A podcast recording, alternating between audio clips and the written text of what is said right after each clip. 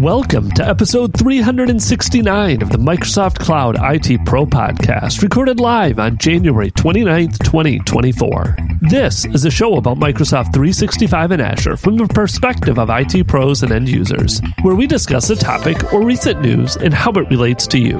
Microsoft 365 Backup and Microsoft 365 Archive have arrived in public preview. In this episode, we're going to explore these new backup and archive options for Microsoft 365 and Office 365 workloads, SharePoint, OneDrive, and Exchange, and what they have to offer, how to get started with them, and the cost associated with these new preview services. Another episode on a Monday morning because of a Teams outage. Uh, you know, those global Teams outages, they'll get you. Yeah, it was an adventurous day in Florida because not only was there a Teams outage, apparently it did not affect me, but I work with a bunch of clients down in like the Tampa area, and apparently there was a big Spectrum outage down there as well. So they were all kinds of confused on is Spectrum causing issues, is Teams causing issues, are both causing issues, is one causing issues due to the other one having issues, and it was just a day to just stop working early. Yeah. it happens, but we're back. We're into Monday. I got my coffee. I'm ready to go and talk all about Microsoft 365 backup and archive. Yeah, this was a new, well, not a new service, a service that was announced Ignite, right? This fall, like three, four months ago. And it is now in a state of public paid preview, I guess would be the official state. It is in public preview. It is not GA. All the things about preview, and you are going to have to pay for it if you want to start using this Microsoft 365 backup, which this service, I think it makes sense that it's paid because you're backing up data to storage. You're going to have to pay for storage. It takes storage. I'm okay with this one. How's that? I'm okay with this one being a paid preview. I think. You know, consumption's consumption. So if, if you're going to hit it, sorry, like you, you are going to have to pay for that at some point. Hopefully, this ends up being kind of the, the max rate for things. We, I'm, I'm sure we'll kind of get into it and discuss pricing a little bit. But yeah, you are paying not only to be an early adopter, but certainly paying to across these various things, be it paying on the backup side. And then you've got the archive offering as well, which we'll get into. Yeah. And you get lightning fast restorability from Microsoft to ensure your business continuity with this Microsoft 365 backup. So, what is Microsoft 365 backup, Scott? What is Microsoft 365 backup?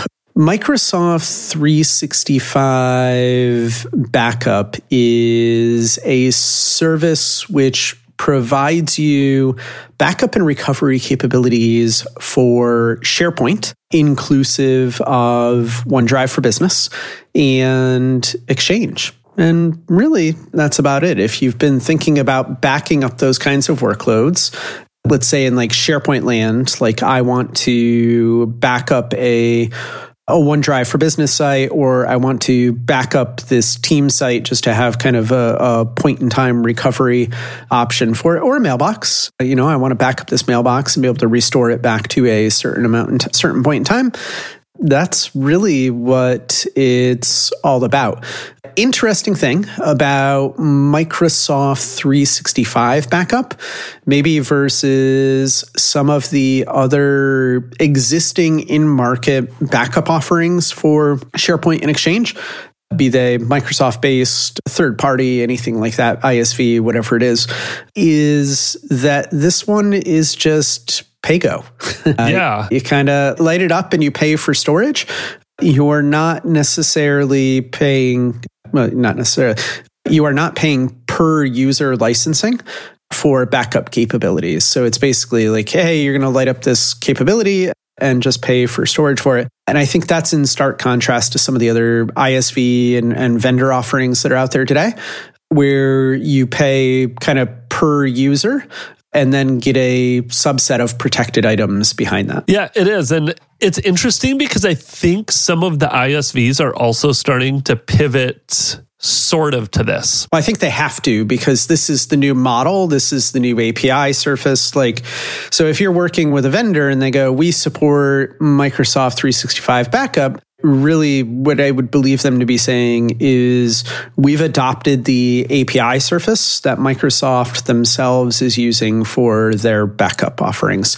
So ISVs and vendors can build upon this same API surface and offer not only the same capabilities, but also a super set of capabilities depending on how they choose to approach it. Yeah. And even before that, so I have a ISV that I use for my backup because up until this point in time, there wasn't one. And I believe previously it was pay per user and it was essentially unlimited backup of Exchange, SharePoint, OneDrive for that user for that set price. In just this past, I don't know, it was only in the last like three or four months, they actually came to me and said, You're exceeding your quota, which I didn't know I had because I don't think I actually had one when I signed up. And it was either they didn't switch it to a PayGo, but it was either go put in policies to trim off your backup so you don't keep so much more from a retention standpoint, or start buying additional licenses to cover your storage. So it was it was still like per user, but it was you have to go buy extra licenses for non-existent users if you want to back up more data because you've exceeded what we give you for the amount of users you're licensing. It's one of those weird SaaSisms. You run into these edge cases, eh, not even edge cases. Like somebody had to have think, thought about them and that they were coming up. It's just like the way they've chosen to solve them is weird. Goes back to the old you know, when you needed more space for your SharePoint tenant. And how did you allocate space for your SharePoint tenant? Well, you just went and bought space, but that was ultimately a license that needed to be allocated to a user. hey, which user do I allocate that license to? Because if it goes away, then we're in trouble. Yeah, because that was back, and they have since changed it. So it, this is not the case anymore. But I absolutely had that where you, it was back when you actually bought add ons under a specific user. And you're right. If that user went away, so did all the add ons associated with it. So you either had to have like that global admin account that wasn't user based that never went away, or if the user ever went away, you had to cancel that and go buy the add on all over again for another user. It was super bizarre. Fortunately, that at least has since been fixed. It's those things that you don't think about until you run into them, right? Like and I think you see that a lot in this space is folks are kind of sort of like testing the market and poking just as they go. Yeah. So going back to Microsoft 365 backup, like you said, OneDrive, SharePoint, Exchange, they do have something on the website that says Microsoft Teams is coming soon because all your Teams files are stored in SharePoint. I'm assuming this is more related to things like maybe chats, conversations. It'll be interesting to see what is included in Teams. And I'm also curious to see as this continues what else they add. Because last Friday, I did a presentation on backup and restore and some of the challenges you run into with Microsoft 365 and how to account for them. And OneDrive, SharePoint, Exchange, Teams are great. But what a lot of people also don't think about is what am I doing for planner plans and what am I doing for Power Apps and Power Automate? And all of my files and emails are great. But what if somebody goes in and deletes all my users in Azure AD and then deletes my deleted users in Azure AD and I no longer have user accounts there or I lose conditional access policies, Intune policies, configuration policies, compliance policies? Like there's a lot of stuff in Microsoft 365 that isn't backed up really by Microsoft 365 backup or for that matter, any of the ISVs. So it will be interesting to see if this expands and if this truly becomes like a all-inclusive backup or where this goes over time because when i hear microsoft 365 backup my mind goes to i would love to see them back up a whole lot more than just these really three verticals, right? Because OneDrive is SharePoint. So really we're talking SharePoint Exchange and Teams. That's part of the part of the things I look to Microsoft for as a as a vendor, right? Like they're the creator of this stack. Like they're going to be able to do things along the way that other vendors in the ecosystem can't do because they're not the service owners. So I would hope that this becomes more holistic coverage over time. I don't know how that is going to necessarily manifest within the services themselves. So if you talk about things like Planner, Planner doesn't really have a backup mechanism nor a restore mechanism today. So you need this whole other surface to kind of exist first. Like what's important in Planner plans to restore? Is it the entire plan? Is it individual items within a plan? Is it only individual items that are like tagged in a certain way? Like I can see how it's hard to rationalize some of that and put it together and figure out like, hey, what's the offering that customers actually need there. Like a lot of this stuff almost comes down to you almost want like a magic snapshot button for your tenant inclusive of all the data in it so that you could potentially go back and roll back to a point in time there or within granularity of, of a given service, be it something like Planner or Users OneDrive or whatever it happens whatever it happens to be. I think the other thing you got to figure out here is does backup make sense for you and your workload, given the way your users use the service, the pricing for backup, and the functionality that it brings along the way. So you might find that backup is a little inflexible. So like let's take like M365 backup in the just retention model alone for it. So you can do 10 minutes, it's 10 minute snapshots basically, like 10 minute backups is your frequency for backups. And then you get a year of retention. And none of that is currently modifiable there like do you actually need that and if you don't actually need a year like maybe you just need to get better about things like recycle bins within the service uh, you know that maybe doesn't help you on the exchange side but if sharepoint's your core concern and core workload maybe that's where you're looking to go. There's a whole lot of kind of mental overhead and potentially like TCO math that folks need to do to sit down and figure out if M365 backup versus another vendor's backup offering versus no backup and it's just a service that's provided to me is the way to go and kind of how they choose to live their lives. I agree. And this is another one I want to see where it goes, but it is preview like you said, one year retention. And I had this question during my presentation too. Someone asked, asked, they were like, well, how much backup is enough? How often should I be backing stuff up? I'm like, I don't really know. It's kind of like your corporate policies, right? Sometimes you have. That is very situationally dependent. Yeah. You can have regulations or different compliance requirements of you need backup data for this long or even after so much time, you don't want your backups around anymore. It gets into a little bit of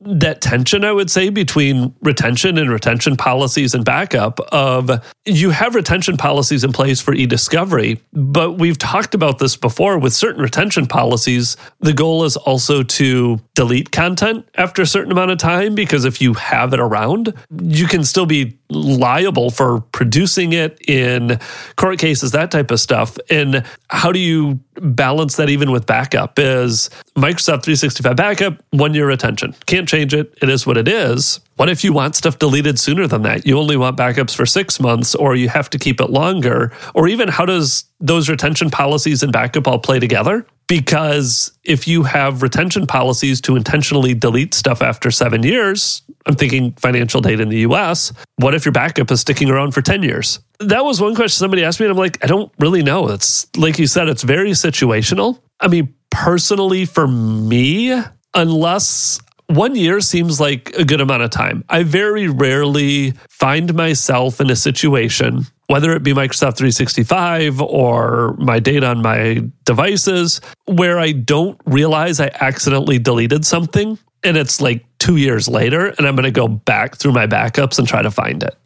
I think one year is a good place to start. I think it would be nice to see them expand on that, especially given the model that we talked about, where this is very much paper storage. If I choose to keep this data for 10 years, I'm going to pay for this quantity of data because I'm keeping it around for longer. So it'll be interesting. Again, see if this is one of those just preview limitations. They want to see how it goes. They're testing stuff out and they'll start opening up some of these retentions, the frequency, and I that one I can see being a little bit tougher to change, but frankly, every 10 minutes seems pretty quick to me. And then even some of the restore points and all of that, or your RTO, the time to recover those options too. I think the RTO is interesting. So Microsoft as a vendor here and kind of the purveyor of the APIs for this offering are kind of uniquely positioned to make some of that stuff happen. So I think when they talk about things like faster restores, you know, part of it is it's like they can do it because they are the vendor and, and they have that capability to say position storage closer to the workload those underlying APIs and, and how they actually orchestrate restorations, like that can all be orchestrated on the back end and pushed through to where it needs to be. It's a little bit of a different offering, I think. Uh, you know, another thing that folks might want to kind of think about and rationalize along the way is where your backups actually like live within this scenario and how that comes together as well so in this case, like you're backing up to some storage that you don't really have insight into. Like backup the way it manifests today in M365. Eh, like if you went and signed up for this preview, is you're basically going to go and turn it on. Like you say, yep, I'm going to do pay go billing for this you flip a switch and you say, Yep, I'm turning on M365 backup. And then you start just creating policies kind of per service, or I guess per offering. So be it OneDrive, SharePoint Exchange, you're going to go and configure policies for each of those turn those on, and then you're off to the races. So, you know, so far Microsoft hasn't given the capability to be able to offload to say like your own storage, be it like say like a storage account in your subscription, in your Azure subscription, something like that.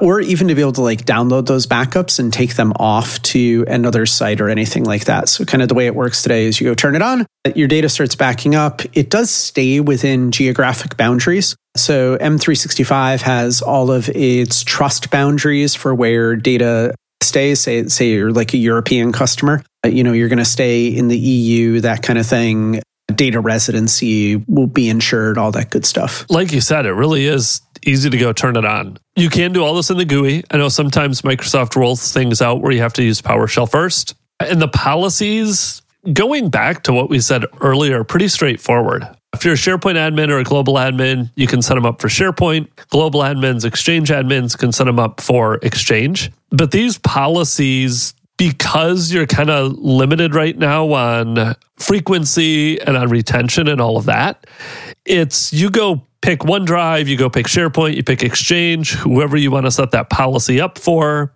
go set the scope. So, are we backing up certain sites, certain mailboxes? Or you can set up that scope to where it is set based on like and I don't know how this works for SharePoint. I have not gone in and I, I, bet you don't get these options for SharePoint. For OneDrive for Exchange, you can actually do it based on distribution lists or security groups. So all the users in this particular list, this particular security group. So if you do have some differences, maybe as more options become available based on the users, uh, you also do have an option to do like an import from a CSV. And then once you select who it is you're going to back up, it really is just going and turning it on. There's no how frequently is this going to be backed up?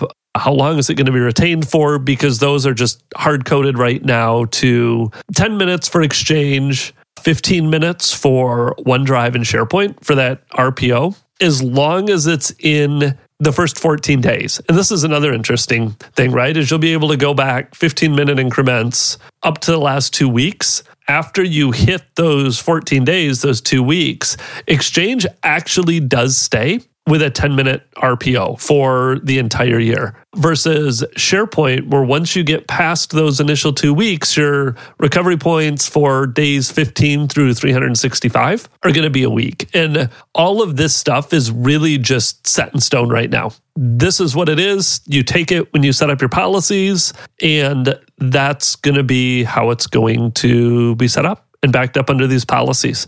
So, again, really straightforward to configure at this point in time. Really just a next, next, select the users, the sites, and turn it on, and you're off to the races. I guess beyond the recovery point kind of piece that you made. There's also recovery time. And recovery time starts to vary a little bit too, depending on what you're restoring. So, kind of the general guidance today is a 30 gig mailbox would recover in less than one hour, and you can kind of get from there. After that, it could take Uh, up to 12 hours. I'm going to say up to 12 hours because the documentation says less than 12. Less than 12 feels a little bit different than up to 12 because it could be up to 12. Less than 12 sounds shorter. It's kind of like labeling something with 99 cents instead of the even dollar. A little bit of marketing there. But yeah, so mailboxes, like the first restore is going to be less than an hour could be a little bit more for subsequent restores just as things come down. SharePoint sites are the same way. So, general guidance they've got out now is 30 gigs, less than an hour. And then, say you're restoring like a thousand sites in that same thing. So, the first one, less than an hour. Subsequent ones could take a little bit, a uh, little bit more. But hopefully the entire operation like they've targeted some pretty aggressive times for those. So like they're saying like a thousand sites in less than 12 hours. They're also saying a thousand mailboxes like on average 30 gigs less than 12 hours to bring those back. So this was a little funny to me too. You mentioned like GUIs to turn it all on. It's also GUIs to manage it all today at least as far as even doing restores and things like that. So you kind of just go into the GUI and you say, all right, here's my recovery point. Uh, you know, browse by date time, get to the point you want to be. And then you just click the button and you say wh- whether you're going back to the original location or a new destination. And you're done. Like you're just off to the races. So, very much like the simple, simple, simple view of backup today. I don't know that that's a bad thing Uh, you know, given the customer base and where things are at, like accessibility is probably way easier for this than lots of other admin tasks that you would have to do within the stack. I like keeping it simple like that. I have no problems. Again, it would be nice to see at least retention maybe change down the road, but I don't know that you need a whole lot more than what they have right now. So I'm with you. I like the simple. I like the way it's set up. At least for now, I'm sure there will be more stuff that gets added, gets updated, gets changed in the future. I feel like there was something else I was going to say, and it's completely gone now. We should probably, before we move on to archive, we should probably talk pricing for this one real quick because it is a little bit of a different pricing model. Yeah. And one thing you did mention that I do like is they do give you that option too to restore to a different location. So if you do want to restore to a different SharePoint site versus the original one, it's nice to see that built into this preview as well. Do you feel overwhelmed by trying to manage your Office 365 environment? Are you facing unexpected issues that disrupt your company's productivity? Intelligink is here to help. Much like you take your car to the mechanic that has specialized knowledge on how to best keep your car running, Intelligink helps you with your Microsoft Cloud environment because that's their expertise. Intelligink keeps up with the latest updates in the Microsoft Cloud to help keep your business running smoothly and ahead of the curve. Whether you are a small organization with just a few users up to an organization of several thousand employees, they want to partner with you to implement and administer your Microsoft Cloud technology. Visit them at intelligink.com slash podcast. That's I-N-T-E-L-L-I-G-I-N-K dot com slash podcast for more information or to schedule a 30-minute call to get started with them today. Remember, Intelligink focuses on the Microsoft Cloud so you can focus on your business. Pricing. This one's interesting. We were talking about this a little bit before the show. And like you mentioned, it is pay per gigabyte in terms of backup storage. And my article is not, it is 15 cents per gigabyte backed up. And they have a pricing calculator for this. I should go over here. I do not have it, which actually just brings you to a shared Excel spreadsheet for the pricing calculator. But it is 15 cents per gigabyte backed up. And then I believe there was pricing too on the restore. And I am drawing a big blank here on terms of where I jotted that down or where I saw that. Where'd it go? I know Archive had a restore price. I don't remember it for backup off the top of my head. Backup, it doesn't look like it. Backup is just 15 cents per gigabyte per month. We'll go with that. I think it was archive. So this is interesting to me, Scott. And we were talking about it because SharePoint storage, not backup, like hot storage, keep it in a SharePoint site is 20 cents per gigabyte per month. So backup, yes, it is saving you some, but it is not saving you. I would say it's not saving you as much as I maybe anticipated it would. Also, given the pricing and this is where my head initially went when we first started talking about it is you look at something like Azure Blob Storage where your Azure Blob Storage pricing is less than 10 cents per month for most types of storage. Again, you get into some of the premium versus hot versus cool versus cold, the what we were talking about, the different redundancy options and blob storage. And I think I looked at that and I looked at even things like a locally redundant storage, which we talked about, probably not a good idea for backup. But that cold or cool storage, where I tend to like back up my files, is one cent to less than a cent per gigabyte. And I'm like, man, 15 cents for SharePoint seems expensive. But then you pointed out some things, and I'm curious your thoughts on this as well, especially given some of your storage experience in thinking through why it might be that pricing model or some of the reasons. I still don't know that we came up with 15 cents, but it's it's interesting. I think the first thing you have to keep in mind is and it's easy to fall into this trap is you're coming at it from the lens of oh they're charging me x cents per gigabyte for storage. Yep. You immediately go in your head to well what's the price that i can get for storage in other other places the problem with that is it's not just X cents a gigabyte for storage. It's X cents a gigabyte plus hosting the API surface, plus doing all the R&D and the dev and all the other things that go on top of it, right? So there's some component in there that like, yeah, you're paying for it, because it's part of the service and it costs money to host and like what's that infrastructure look like? So like in this case for backup you're not like giving it your own storage account or pointing it to a NAS or anything like that in your environment. Like it's just click a button turn it on and it's there which means somebody else, Microsoft in this case, with, with, their offering, is in the background doing some things. Like they've probably got to go provision more storage, they've got to go light things up, they've got to make sure that it meets the the promises of the service when it comes to things like durability and how that composes. Like you might be looking at just like an LRS storage account where if you look at like M365, the way I think about M365 and like the way it manifests as a service, especially within like a geo, again, like let's take the EU or the US or something like that, is it's not really like LRS at all. It's not really ZRS. It's something like plus, you know, where your data can kind of like live in a geo across a geo. So clearly there's other, I think, things that have been done there that just manifest in the service and then they kind of cost money along the way. And then somebody needs to make money on it. That's the other stark reality. And I don't know like what that looks like and and you know what people's margins are and their targets and all those kinds of things. But at the end of the day, like the price is the price, and that's where they landed.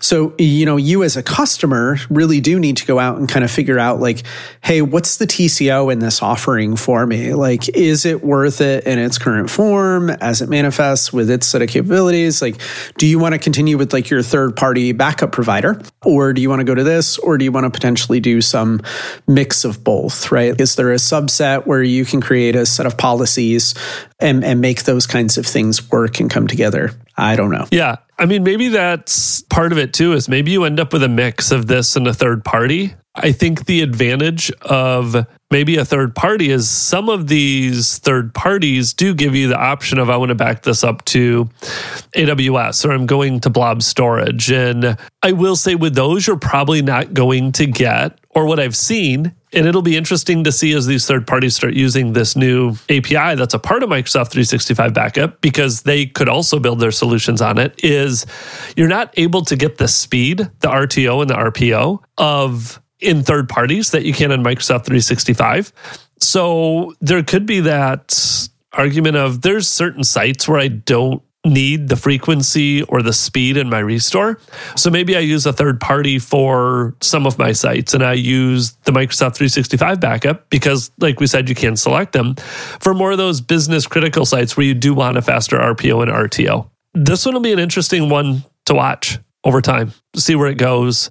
I don't know that I'm going to switch from a third party yet. I look at the cost of backup for me and what my requirements are. And I start comparing, like, I mean, I have a fair amount of data in my tenant. I'm several hundred gigabytes. Even for me, backing up, let's say it's 500 gigabytes at 15 cents a month, that's $75 a month over the course of a year. That's $900 for my backup. I think right now I'm paying in the realm of like two to 300 a year. So this is like three times what I'm paying now, but I don't have the integration into the admin interface. I definitely don't have the backup speed. I'm lucky to get once a day backups, I think is what I get now. And included in that, I think my I think I have a terabyte of backup for like the four licenses I have. So this is definitely one of those that you really, like a lot of things, should evaluate your requirements, what you need, what you don't need, the cost associated with it, and is it worth it for you? I know nobody likes to sit down in front of a pricing calculator, but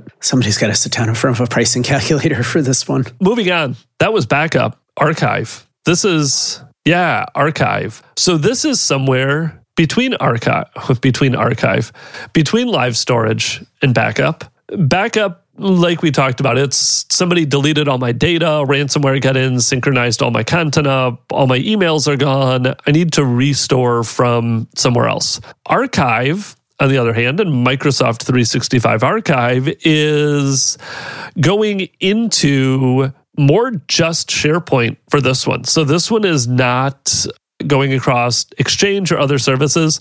This is geared towards SharePoint, archiving your content in place. So, older data. We talked about with backup some of the retention stuff. After a year, I'm no longer using this data, or this is for an old client. I feel like me, I have teams or SharePoint sites for all the different clients. Some of those clients I haven't worked with in three or four years. I'm not in a backup scenario, but I'm more in that in place archive. I want to maybe not pay the full price for my SharePoint storage. And I just want to go put this somewhere where it's a little bit cheaper to store it so that I can get to it, restore it, pull that data back at some point in time in the future if I want it.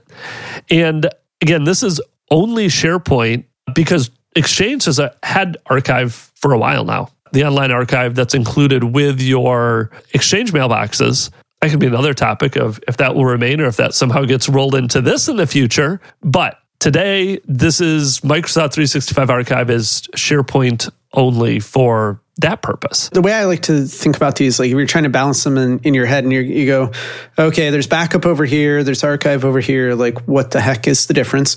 I think one of the kind of things to key in on is you mentioned in place.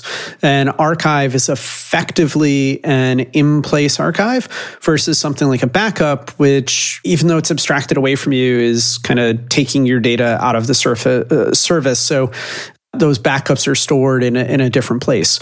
Now, there's some operational benefits to archive versus backup here. So one is going to be even faster, like it is, you know, to the degree it can be even faster on things like being able to perform a restoration or rehydration from archive. There's no difference in the security domain, which I think is big. Like you never have to worry about crossing some external boundary or anything like that. Like it is all just in the service native.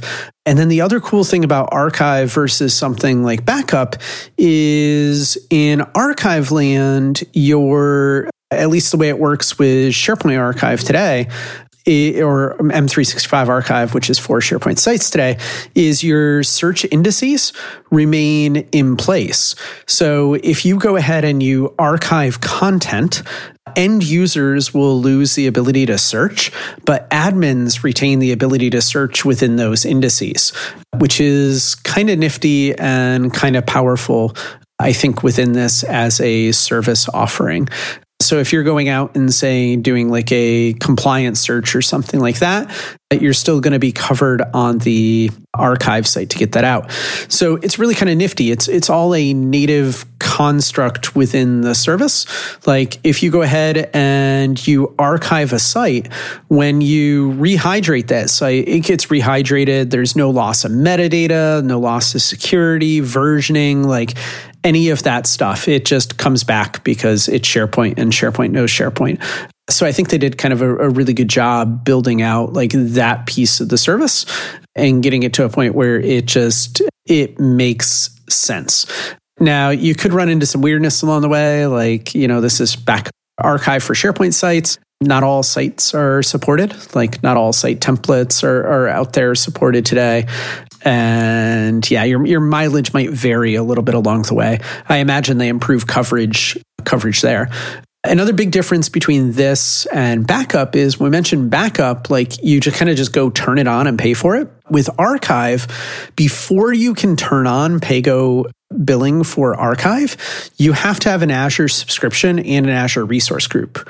And those need to be provisioned prior to turning on the M365 archive service. And that was interesting to me as well. Also, given like when we talked about backup, this indicates that almost archive is using some of that Azure storage on the backend for the archive. Like it versus backup, where you're not using an Azure subscription, so it must be going someplace else would be maybe my assumption and maybe again some of those differences in prices and even when you start looking through some of the documentation it references things like archive is going to a cooler storage whether that's cool storage in Azure Blob or not. I don't really know. I haven't gone in and turned this on yet. I would imagine that you're not actually able to see anything in that resource group, that somehow this is tied to an Azure subscription. The fact that you need an Azure resource group means that I would assume something in here is going into that resource group. Some resource is getting created. Somehow the data is going in there, and that you're then getting charged based on the data going in there. It's it's interesting to see the differences in these billing models. The joys of hosted on behalf of. Yeah. You would be amazed at the amount of stuff that gets lit up inside, like say your Azure subscriptions that you can't see that potentially come from like another service or something like that. I am sure. So this one as well, once you get that Azure subscription set up, similar, you need global admin or SharePoint admin for this one. And you go turn this all on in the admin center, turn it off in the admin center. That's really all there is to it from a setup perspective. That's it. Yeah, it's like a basic. You kind of turn it on, you start getting builds, and then if you want to turn it off, just make sure you rehydrate everything first. So we should also mention that there's effectively a rehydration fee associated with this as well, like when you're bringing items back from archive. So you know, you talked about like SharePoint storage being just 20 cents a gig. And we talked about backup being 15 cents a gig a month. Now, archive is five cents a gig a month. And that's in stark contrast to like that 20 cents a gig. So you are getting some material savings there. Yep. But the reactivation of archive data, if it passes the seven day mark, you'll pay 60 cents a gigabyte effectively to rehydrate that archived item and get it up to where it needs to be. So another another thing that you'll need to account for in like your TCO calculations for something like archive is how often you actually rehydrate or intend to rehydrate. I like this one more. So this one actually excites me more about than backup because I did have other options for backup and this might also be some of the pricing differences that we see here is to your point you do need to rehydrate. You pay to rehydrate, but your rehydration here is not as fast as those backups are. So, really, your backups probably also have to be sitting on a higher tier storage with faster IO, faster bandwidth, all of that when you're doing backup. Versus these archives, you can go into cheaper storage because it's not going to come back as fast. When you go choose to rehydrate this data, I can't remember what it was, but I want to say it was I was just looking through the documentation here on if it actually says how long it will take to come back. But I want to say it was remember like seeing hours. anything. I don't either. All I remember seeing is very fast because you're effectively like in place. It's it's it's more like a snapshot versus an offloaded backup is kind of the way I was thinking about it in my head as I was going through and looking at the way you light it up, the way restores are orchestrated, I guess rehydrations are orchestrated across. I don't see that in the documentation yet on when you do rehydrate, how long it will take. I was just looking through it all here. Yep. Legal hold can be archived, content admin searchable. Yeah, there's nothing on how long it'll take to come back. But I think this is, again, two different use cases. So you can't really compare and contrast these two. But I feel like there's a lot of clients that I've worked with that they actually care more about this. They have data. It's like a file server, right? You tend to, as you're using SharePoint more, and as it's been around now for, well, SharePoint Online, as it's been around now for, I don't know, 12, 13 years, maybe even a few more, maybe even 14 or 15, uh, clients are starting to get some of that, or clients I work with are starting to get some of that older data out there. It's 10 years old, it's 12 years old, even five or six years old that they don't need it anymore, uh, but they still want to keep it. And some of those people have started to pay for the 20 cents per gigabyte just to have some place to keep this data long term where they can still get it if they need it. Moving it out to the five cents, having to pay 60 cents per gigabyte to restore it. This to me is also a good argument for making sure you do your taxonomy in SharePoint right. you don't want to archive a one terabyte or 250 gigabyte SharePoint site because you decided to put everything in a single site or in a single location. If you bucket out your content properly, hopefully these restores or not the restores, but the rehydration of data aren't going to cost you as much because you're able to rehydrate them in smaller batches. I didn't see it looks like this is site based. I was just thinking as I was saying that, I'm like, did we ever look at if this was folder, file based, site based? It's site based. It is site based. So I have clients, we've talked about this, Scott. We've done some of our storage episodes where it's like, do not migrate a file share to a single SharePoint site. There's a multitude of reasons not to do that, or don't put all your files in one SharePoint site. Like, really think through, break these out into different SharePoint sites, think through that taxonomy, this would be another reason to really think through that. So if you do want to archive and rehydrate, you're rehydrating megabytes, or maybe it's 10, 20 gigabytes instead of, well, now I can't archive because everything is in one site. Or when I do have to rehydrate, it's just a massive site I'm rehydrating. And that 60 cents per gigabyte can add up in a hurry. More to plan about in the future, right? Like, I think folks are going to kind of figure out as they go. And over the next six months, a year, you'll start to see far more like tactical guidance come out around these things. Like, hey, here's how to approach it. Here's how to maybe save money with this. Here's how to figure out like what is important to backup, what is important to archive, what's not important to backup, what's not important to archive. All those conversations are going to kind of keep on coming over the course of the next, you know, 6 months to a year as folks get more and more hands-on with it. And as we start to see what type of vendor offerings are built out on top of this.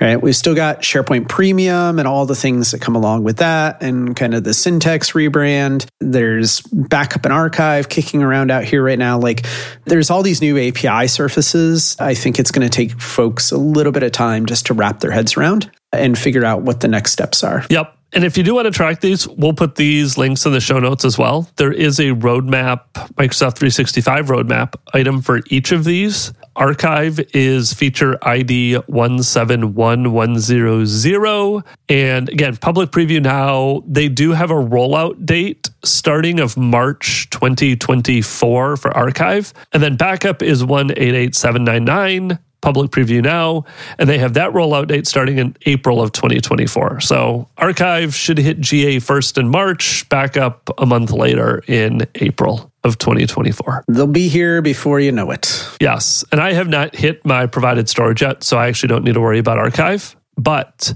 for any of you that are paying for extra storage, I would keep an eye on archive, especially, and think through that data that you have out there and how it's architected. Because you may be able to stop paying the 20 cents per gig and start paying five cents per gig and archive off a bunch of that older data. It would, yeah. There is PowerShell too, so you can set the archive status. There's a lot of things you could start doing with this, Scott, with PowerShell, with Power Automate to run scripts to archive it. It would be nice to see some connectors built in. I am definitely more excited to play with archive than I am to backup if I had to pick one of these two. Yeah, backup seems to be one of those fairly mature places already. Like you already had options as a customer, so good good that now you have more options. Potentially easier to sit it out and wait and see how it forms out over time. But the archive thing, like you said, like there there's meaningful savings to be had there depending on how you approach governance of your SharePoint sites today. Oh, well, that, Scott, we should probably wrap up. This one got a little longer with all the probably it happens details around backup and archive. It does, but always fun. Always fun looking at these new features, trying to figure them out, use cases, all of those. Sounds good. Thanks, Ben. All right, thank you. Enjoy your Monday, and we will talk to you later. If you enjoyed the podcast, go leave us a five star rating in iTunes. It helps to get the word out so more IT pros can learn about Office 365 and Azure. If you have any questions you want us to address on the show or feedback about the show, feel free to reach out via our website, Twitter, or Facebook. Thanks again for listening and have a great day.